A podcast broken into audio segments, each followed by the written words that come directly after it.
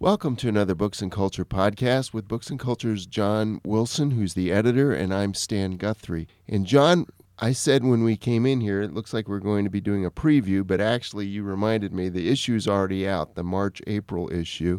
Yes, Dan, the issue is out. Some readers may not have received it yet. It may still be wending its way to their mailbox.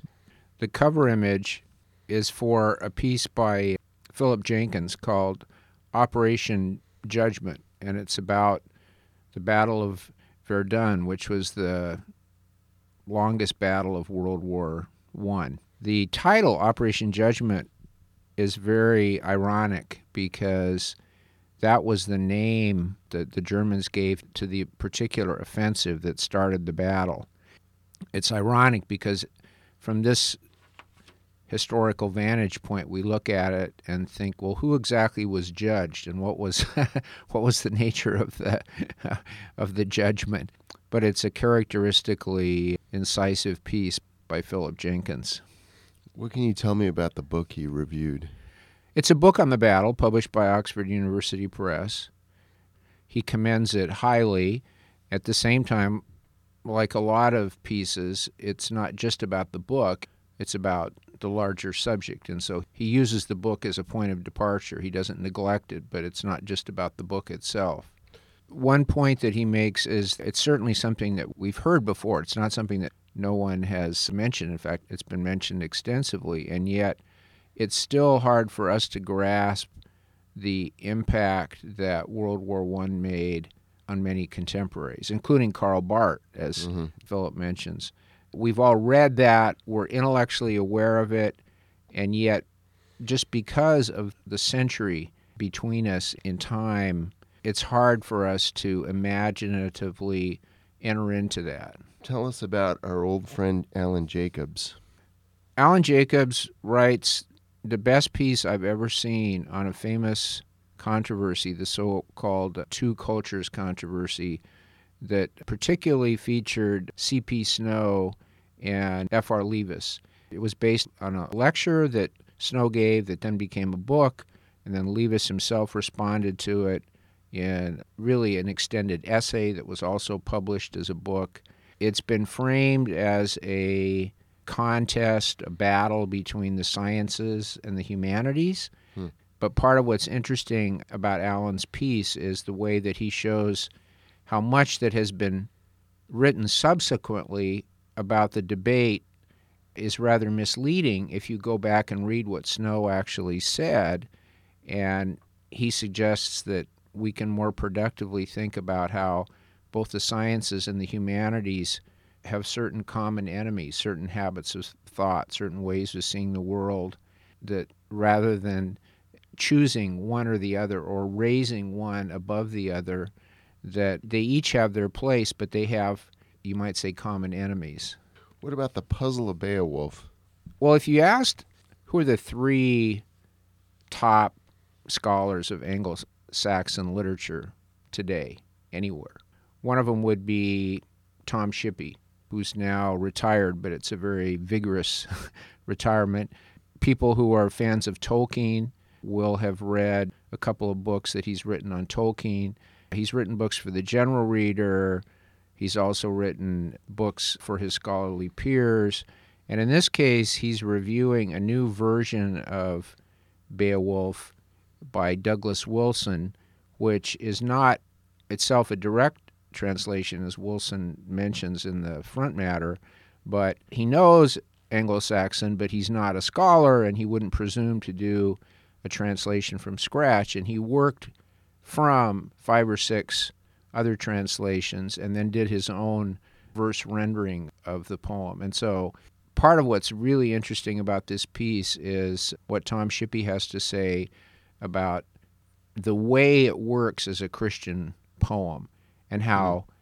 that's not, even after all these centuries of vigorous scholarly investigation and debate over the poem, that's by no means a settled matter. And Doug Wilson has a particular angle on that, which Tom Shippey finds persuasive. He's also just a terrific writer.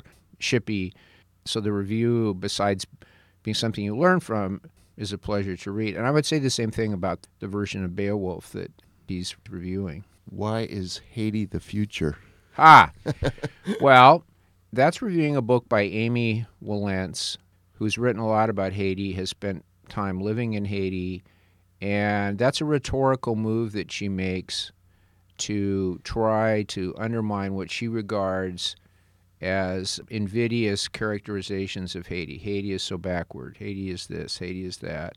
And so she turns those common perceptions on their head and says, no, Haiti's not backward. Haiti is actually a glimpse of the future that's in store for us if this unchecked predatory capitalism and various other uh, malign forces are allowed to continue on their present course.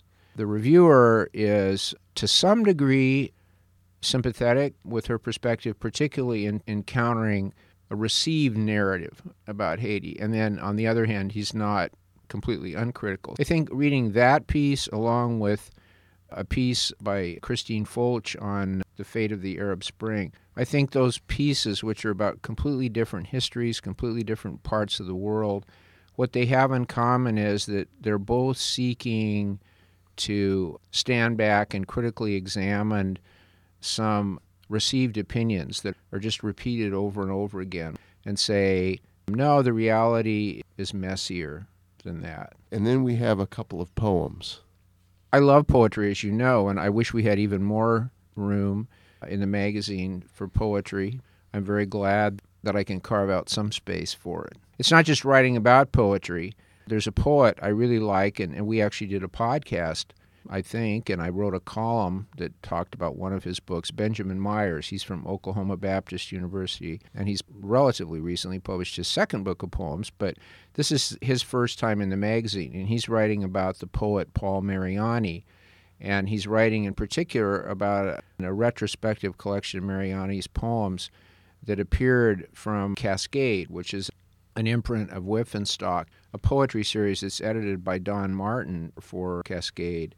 And it's such a tremendously encouraging thing to see a Christian publisher that evolved the way Wipf and Stock has done, primarily doing books related to theology, biblical studies, and then branching out a bit more into what you might call Christianity and public life, but now doing poetry and you and I have talked before about this series that they recently started that Greg Wolfe, the editor of Image, is presiding over mm-hmm. called Slant, which is a fiction imprint. In the next issue of Books and Culture, the one that Jennifer and I are working on right now, the May June issue, there is a conversation between Rudy and Shirley Nelson, who have written a novel about Guatemala, and Paula Huston, who has written a novel that covers the same terrain from a different perspective. And Paula Huston's novel, A Land Without Sin, was the second book published under this slant imprint that Greg is doing for Wipf and Stock. This issue and the next of Books and Culture look great, and I encourage our listeners to subscribe. Books and Culture is one of those trusted places where you bring in the brightest minds and the best thinkers and season it with some really good writing and thinking. Thanks, John.